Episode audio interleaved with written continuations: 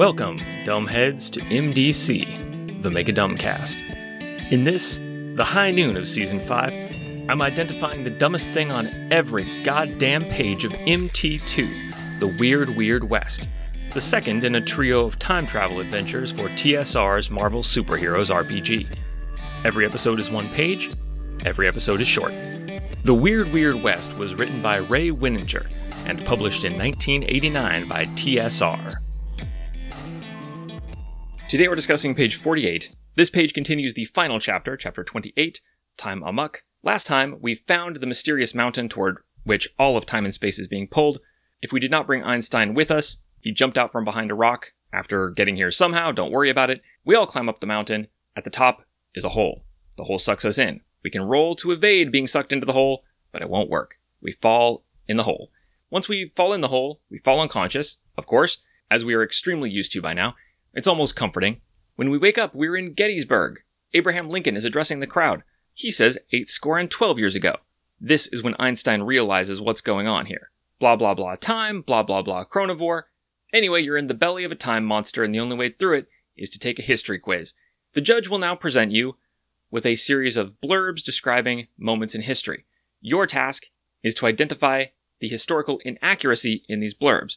Every time you succeed, you can move to the next node in a kind of square flow chart pictured in the back of the book. I'm not even going to put it up on the visual companion. It's just basically a grid, and you can move from cell to cell. It's it's not really a space, and it's also not really a sequence of events. It's just kind of an arbitrary ordering of like which of these blurbs you hear.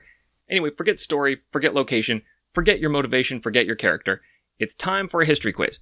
I'm going to give you the blurbs, but I'm not actually going to give you the correct answers for what's inaccurate about them in case you want to play along at home. I'll give those to you next episode which will be a special episode. So here we go. Here are all the historical scenes. Identify the inaccuracies. Quote, Event A. You step out into a windy August morning in 1945 and witness an atomic bomb explode over the distant town of Dresden. Event B. The Gettysburg scene from above. I already spoiled that one for you. Sorry. Event C. You see William Shakespeare penning A Midsummer Night's Fancy in Avon. Event D. You see the Avengers rescue the original Union Jack, one of the greatest heroes of the Second World War, from suspended animation. Union Jack quickly becomes the Avengers' leader. Event E Thrust into the Africa of early man. Nice job narrowing it down. We went to Gettysburg, then Avon, then Africa. Quote, Thrust into the Africa of early man. You witness a caveman bring down a tyrannosaur with a stone spear. Event F. You see Jack Ruby lean out the window of the Texas Book Depository building in Dallas, Texas, and assassinate President John F. Kennedy. Event G. You see Thomas Alva Edison in his shop in Menlo Park, fitting a thin iron filament into his latest invention, the electric light bulb.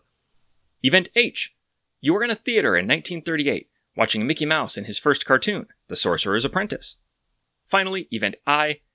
You see King Richard sign the Magna Carta in 1215, granting certain rights to his subjects for the first time. We should have known it would come back to the Magna Carta, Let's all hope the six year old player has been hitting the books.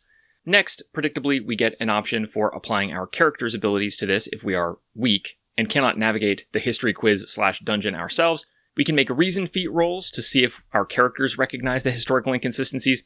The intensity of the feat depends on the event. It's typical for the first three, good for the middle three, and remarkable for the last three. Keep in mind that Albert Einstein is of no use in identifying any of these historical inaccuracies. For example, when he witnesses, quote, an atomic bomb explode over the distant town of Dresden, he sees nothing unusual about that. May I just say, in perhaps the first instance of this phrase being used both mockingly and literally, nice going, Einstein. Finally, no thanks to Einstein, we arrive at the end of the history quiz. I mean, the interior of the creature. There we find box text. Quote, you find yourselves in a vast chamber filled with what appear to be gigantic fibrous neurons and axons. At the other end of the chamber, you see a group of shadowy figures milling around what appears to be a huge machine. Let me just take a moment. I would be remiss not to note a climactic encounter in a giant brain, the idea of a chronovore, a cave in a mountain with two silvery guards out front who are impossible to sneak up on, which the secret Zoomers ran into last chapter, and the secret evil plot that is about to be revealed are all highly reminiscent of Doctor Who. There, I said it. It is extremely evident that the author watched The Five Doctors like right before, if not during, writing this adventure. You should go watch it and check it out. You'll see exactly what I mean. But enough about the Five Doctors.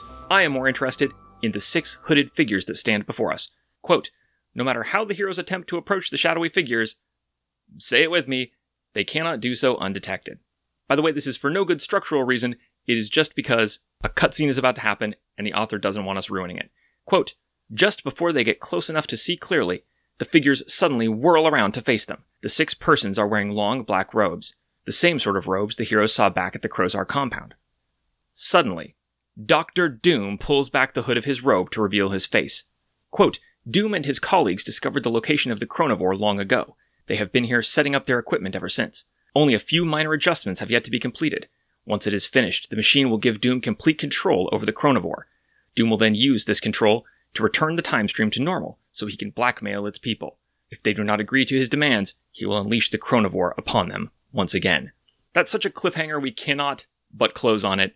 There's so much to say, and I'm going to say it. There's going to be a bonus episode. This is a two-parter, just like last time. This is going to be such an extensive jaunt in the podcast time machine that it's going to take a whole episode.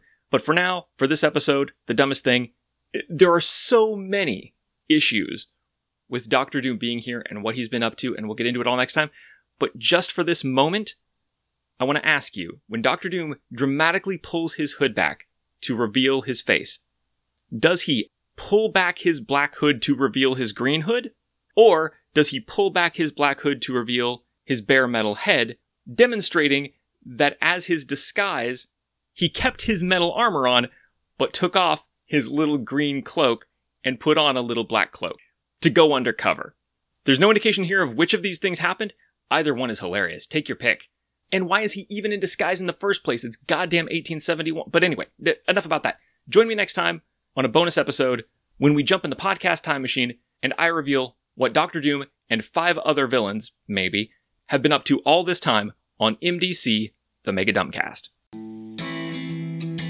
This has been MDC. New episodes drop every day except for Sundays, when all the previous week's episodes drop in one big megasode on the top secret patrons only RSS feed. If you'd like to get access to that feed and support the show, go to patreon.com slash megadumbcast. Contact me however you want.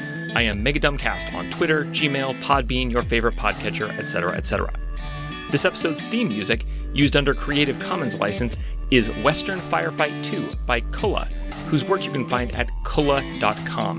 That's C U L L A H.com. Thanks for listening.